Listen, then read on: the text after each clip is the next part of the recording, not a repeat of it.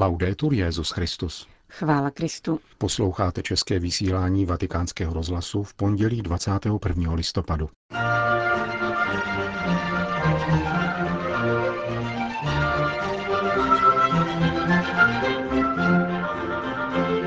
Dnes byl zveřejněn obsah apoštolského listu Misericordia et Misera k závěru svatého roku milosedenství. V Bohu je spravedlnost milosrdná a milosedenství je spravedlivé, říká papež František v obsáhlém rozhovoru pro italskou katolickou televizi, který vám přiblížíme v druhé části našeho pořadu, kterým provázejí Milan Glázer a Johana Bronková. Zprávy vatikánského rozhlasu. Vatikán. Toto je čas milosedenství, píše Petrův nástupce v apoštolském listě Misericordia et Misera, kterým uzavírá mimořádný svatý rok. Desetistránkový dokument na dnešním briefingu v tiskovém středisku svatého stolce představil arcibiskup Rino Fizikella. Předseda Papežské rady pro novou evangelizaci zdůraznil, že zmíněný apoštolský list a bula vyhlašující svatý rok milosedenství jsou dva programové dokumenty, které do církve vrátili téma, jež tvoří podstatu evangelia. Nelze zakrývat, že milosedenství je pro nás poněkud zastaralý výraz, vypovězený do praktik lidové zbožnosti, aniž by znamenal skutečnou hodnotu v křesťanském životním stylu. Jedno je jisté, Díky tomuto jubilejnímu roku milosedenství dostalo hlavní roli v životě křesťanů, a to alespoň na jeden rok. Milosedenství ale nemůže být jakousi vsuvkou v životě církve, nýbrž samotnou její existencí, píše papež František v novém dokumentu, který vychází ze dvou evangelních příběhů. Ježíš se v nich setkává s dvojicí žen, cizoložnicí odsouzenou k smrti a veřejnou hříšnicí, která k němu přistoupila ve farizeově domě. Obě setkání ústí v odpuštění, které v srdcích žen vzbuzuje radost, štěstí a pocit svobody.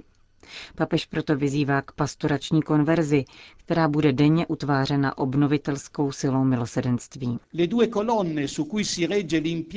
Poštolský list spočívá na dvou pilířích, tedy skutečnosti, že milosedenství vyžaduje, abychom jej slavili a zároveň naplňovali skutky. Papež připomíná, že zcela zvláštním způsobem se milosedenství slaví ve svátosti smíření. První novinkou proto je, že svatý otec prodlužuje spovědní a kazatelskou službu misionářů milosedenství. Přeje si, aby pokračovala, dokud nebude vydána nová dispozice jako konkrétní znamení, že milost svatého roku je v různých částech světa nadále živá a účinná. Podle papeže Františka je zapotřebí kněží, kteří dají svůj život do služeb usmíření, takže nikomu, kdo upřímně lituje, nebude bráněno v přístupu k otcově lásce.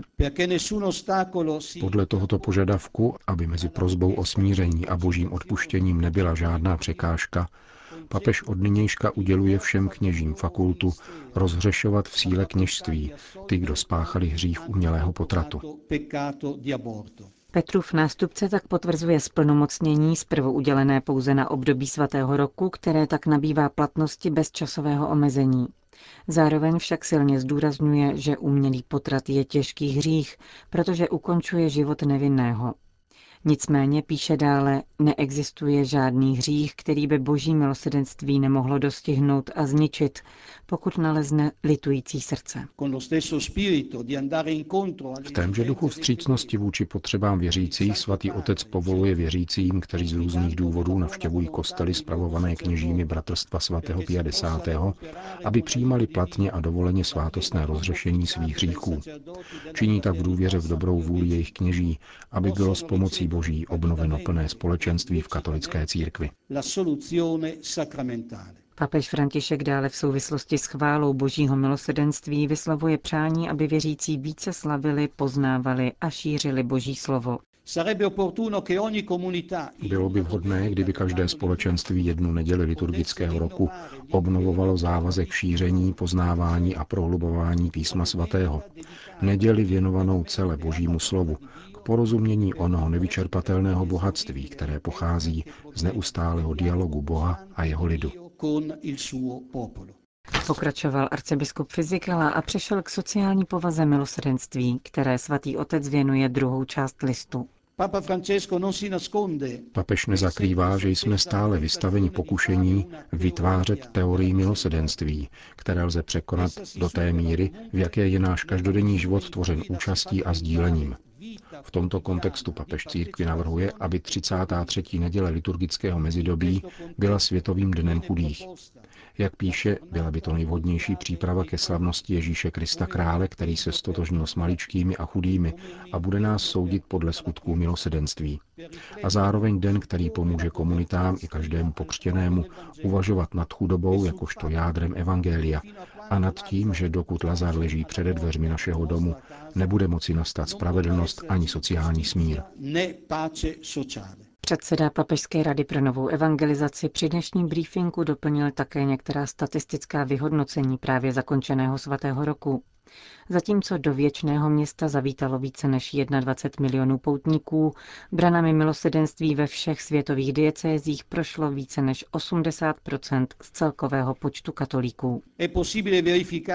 Lze ověřit, že největší světová poutní místa zažila příliv průměrně 3 milionů poutníků.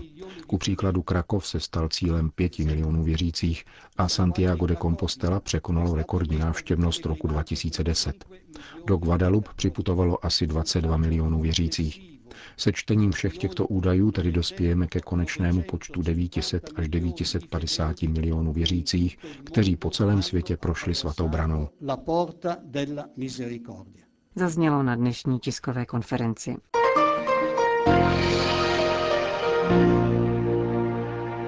U příležitosti uzavření svatého roku milosedenství poskytl papež František 40-minutový rozhovor italské katolické televizi TV 2000 a rozhlasové stanici In Blue Radio. Ze 13 otázek vystupuje mozaika událostí uplynulého roku. Byl to požehnaný čas, z diecézí přicházejí zprávy o tom, že se lidé přiblížili k církvi a setkali se s Ježíšem, říká František. Vypráví o setkáních s nemocnými v terminálním stádiu, s bývalými ženami z ulice či z vězni v rámci pátků milosedenství, ale hovoří i o obecnějších otázkách, jako je organizovaný zločin. Papež František zdůrazňuje, že nejde o bilance, protože svatý rok probíhal na celém světě a nikoli jenom v Římě. Nebylo to vyvrcholení, ale požehnání od pána a další krok v jistém procesu. Je to určitá linie církevního společenství, která milosedenství, nechci říci odkrývá, protože tu vždycky bylo, ale s důrazem hlásá. Je to určitá potřeba, která prospívá tomuto světu. Jehož nemocí jsou skartace, uzavřenost srdce a egoismus. Otevíralo srdce a mnoho lidí se setkalo s Ježíšem. Jednou za měsíc, vždy v pátek, vyjížděl papež z Vatikánu za konkrétními skutky milosedenství. Navštěvoval místa spojená s utrpením a utrpení těšící, která se mu nejhlouběji zapsala do srdce, zmiňuje František dvě. Setkání se skupinou žen, kterým se podařilo vyváznout z prostituce. Jedna z nich mu vyprávěla svůj příběh. Říkala mi, otče, porodila jsem v zimě na ulici, byla jsem sama. Moje holčička zemřela. Byla nucena pracovat na ulici až do toho dne, protože pokud nepřinášela svým trýznitelům dost peněz, tloukli ji holí a mučili. Jiné dokonce uřízli ucho. Myslel jsem nejen na ty, kdo je zneužívají, ale také na ty, kdo si platí tyto ženy. Co pak nevědí, že těmi penězi, kterými si zajišťují sexuální uspokojení, pomáhají také vykořišťovatelům. Papež připomíná rovněž návštěvu ve dvou římských nemocnicích, kde se dotkl dvou hraničních momentů života, počátku a konce. Mluví o pláči matky, která porodila trojčata, z nichž jedno zemřelo. Jak podotkl, dvě krásné děti nedokázaly utěšit matku, která oplakávala ztrátu jednoho z nich. A já jsem myslel na návyk zbavovat se dětí před narozením, na tento strašlivý zločin, Zbavují se jich, protože tak je to lepší, výhodnější. To je velmi těžký hřích a odpovědnost. Je skutečně možné, aby církev byla chudá pro chudé. Papež odpovídá, že největším božím nepřítelem jsou peníze. Nikdo nemůže sloužit dvěma pánům, Bohu a penězům, parafrázuje František slova z Matoušova Evangelia. Ďábel se vždycky vkrádá přes kapsy. Vždycky. To jsou jeho vstupní dveře. Je potřeba bojovat o chudou církev pro chudé podle Evangelia. Je třeba bojovat. A když čtu 25. kapitolu Matoušova Evangelia, která je protokolem, podle něhož budeme souzeni, rozumím lépe, co znamená chudá církev pro chudé. Jde o skutky milosedenství. Je to možné, ale je potřeba vždy bojovat, protože pokušení bohatstvím je velmi veliké. Uzavírá papež. Přechází pak k další otázce, která mu leží na srdci, totiž problém vězňů. Proč oni a ne já? Říkám si často, když navštěvuji vězení, pokračuje František. Kolik náběhů ke špatným věcem jsem měl ve svém životě a kdyby mi pán nedržel ruku na rameni, to je to, proč oni a ne já. Mezi námi je však rozšířen určitý názor, že ten, kdo udělal něco špatného, musí pikat. Vězení se chápe jako trest a to není dobré. Myslíme na opětovné zařazení do společnosti. Opravdový trest nemůže existovat bez naděje. Neobsahuje-li trest naději, pak není křesťanský ani lidský. V souvislosti s touto problematikou mluvil papež také o matkách a manželkách vězňů, které docházejí do vězení navštěvovat svoje syny a manžely, přičemž nezřídka musí od okolí snášet posměch a ponižování. Potom se otázky stočily opět na osobní rovinu, s odkazem na poslední katechezi svatého roku, kde byla řeč o trpělivém snášení protivních lidí, se jeden z redaktorů zeptal, co je pro papeže těžší. Zda snášení pomlouvačů anebo lichotníků. To druhé. Jsem alergický na lichotníky. Mám na ně alergii. Je to však přirozené, není to cnost. Lichotník používá druhého k dosažení vlastního cíle. Je to rovněž nedůstojné. V Buenos Aires jim říkáme lekapiedy, patolízalové. Ale pomlouvači, ti, když o mě mluví špatně, zasloužím si to, protože jsem hříšník. To mne napadne. Ne kvůli tomu, co mi říkají, ale kvůli tomu, co nevědí. Tak tento problém řeším. Lichotník je však, nevím, jak se to řekne italsky. Sliský napoví redaktor a papež přisvědčí.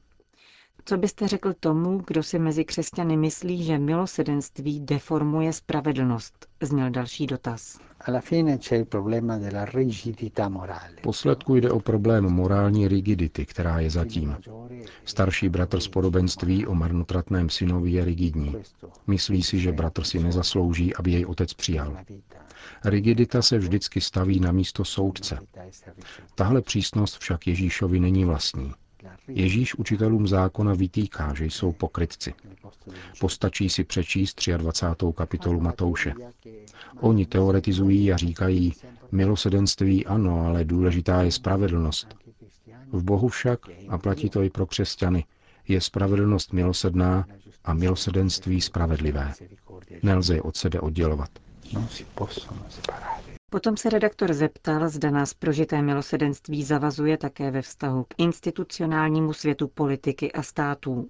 Papež se rozhovořil o kardioskleróze, totiž neschopnosti vnímat něhu, soucit a blízkost, a řekl, že tato neschopnost je základem dnešní skartační kultury.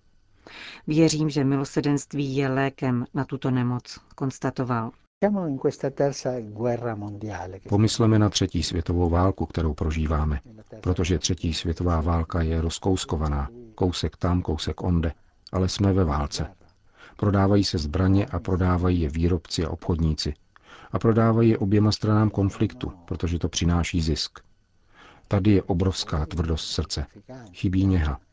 Svět dnes potřebuje revoluci jemnocitu. Myslím, že státy, které jsou ve válce, by měly správně smýšlet o hodnotě života. Neříkat, že na životě nezáleží, protože důležité je území nebo nějaký jiný zájem.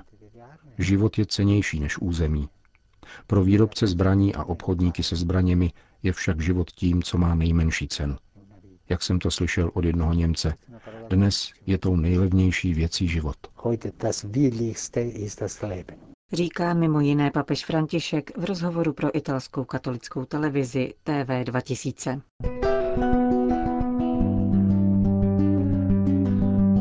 Končíme české vysílání vatikánského rozhlasu. Chvála Kristu. Laudetur Jezus Christus. thank you